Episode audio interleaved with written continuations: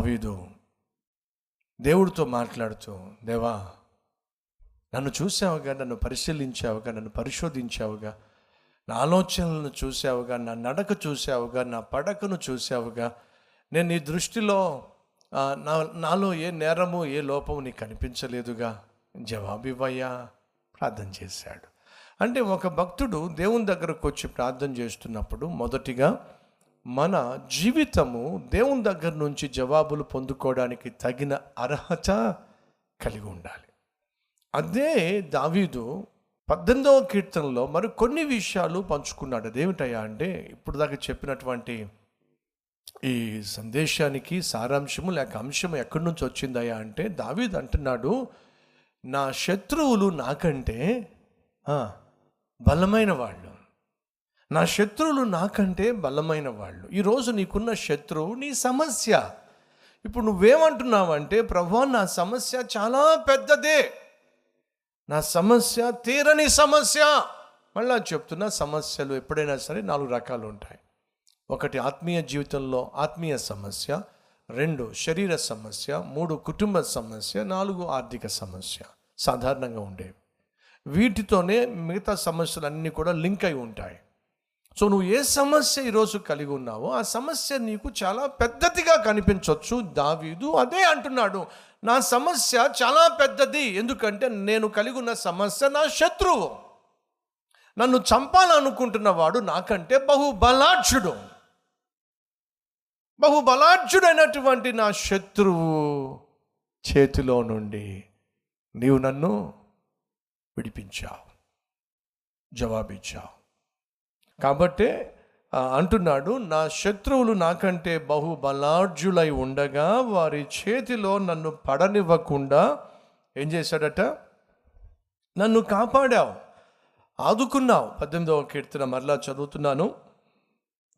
బలవంతులకు పగవారు నన్ను ద్వేషించువారు నాకంటే బలిష్ఠులై ఉండగా వారి వర్షము నుండి ఆయన నన్ను రక్షించను. ఆపత్ ఆపత్కాలమందు వారు నా మీదికి రాగా యహోవా నన్ను ఆదుకొనెను. విశాల స్థలమునకు ఆయన నన్ను తోడుకొని వచ్చాను. నేను ఆయనకు ఇష్టుడను గనుక.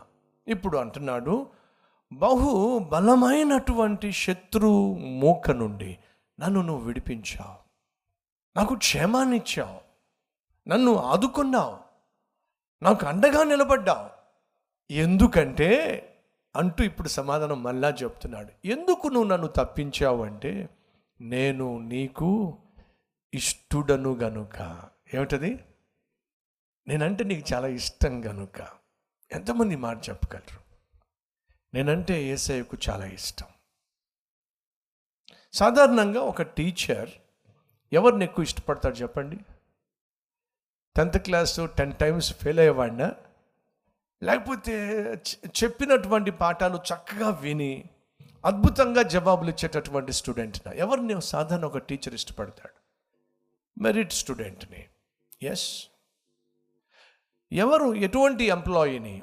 ఏ ఉద్యోగస్తుణ్ణి పై అధికారి ఇష్టపడతాడు? చెప్పిన పని చేసేటటువంటి వాణ్ణి పై అధికారి ఇష్టపడతారు. సాధారణంగా పిల్లలు ఉన్నారనుకోండి ఎవరిని సాధారణంగా తల్లి కానీ తండ్రి కానీ ఎవరిని ఇష్టపడతారు చెప్పండి. ఎవరికి మీ పోలికలు ఉంటాయో? అదిగో పెద్దోడి జోలికి వెళ్ళకండి. ఎందుకని? వాడివన్నీ నా పోలికలే. అవునా? ఇది ఒక గొడవ మళ్ళీ.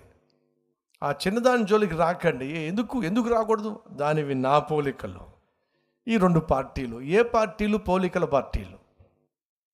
ఒకసారి ఆలోచించండి. ఎవరిని సాధారణంగా తల్లి కానీ తండ్రి కానీ ఎక్కువగా ఇష్టపడతారు పిల్లల విషయంలో మాట వినేవాళ్ళని.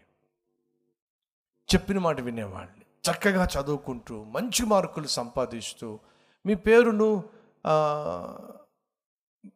మీకు గణతం తీసుకొస్తూ మీకు సొసైటీలో గౌరవాన్ని తీసుకొచ్చే కూతురు కానీ కొడుకు కానీ ఉంటే ఎంత ఘనంగా చెప్పుకుంటారు ఎంత గర్వంగా చెప్పుకుంటారు. మీ మాట వినకుండా మిమ్మల్ని లెక్క చేయకుండా చదువుకోకుండా ఇష్టానుసారంగా జీవిస్తూ బాధ్యత లేకుండా జీవించే కొడుకున్నాడు అనుకోండి వాడిని చూసే ఒరే ఒరే ఒరే ఒరే అడ్డగాడిద.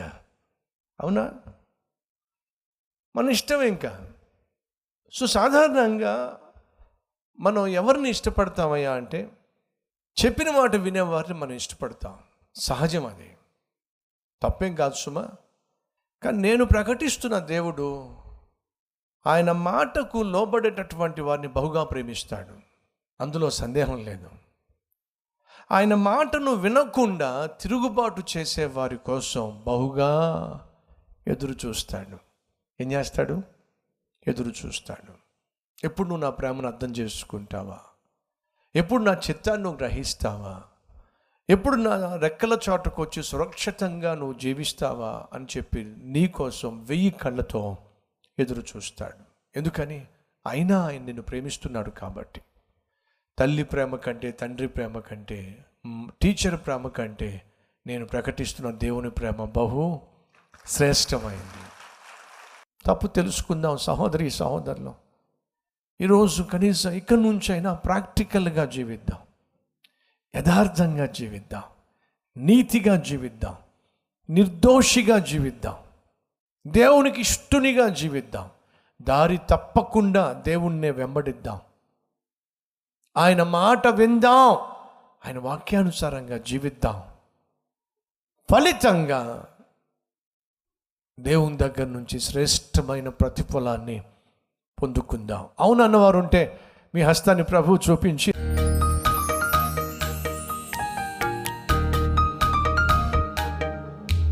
నాయన ఈరోజు ఉన్న ఫలాన నా జీవితాన్ని ఈ విలువైన సందేశ సారాంశ అను అనుసరించి అప్పగించుకుంటున్నాను నాయన. నేను చేయవలసినదంతా చేసే కృప నాకు దయచేయి.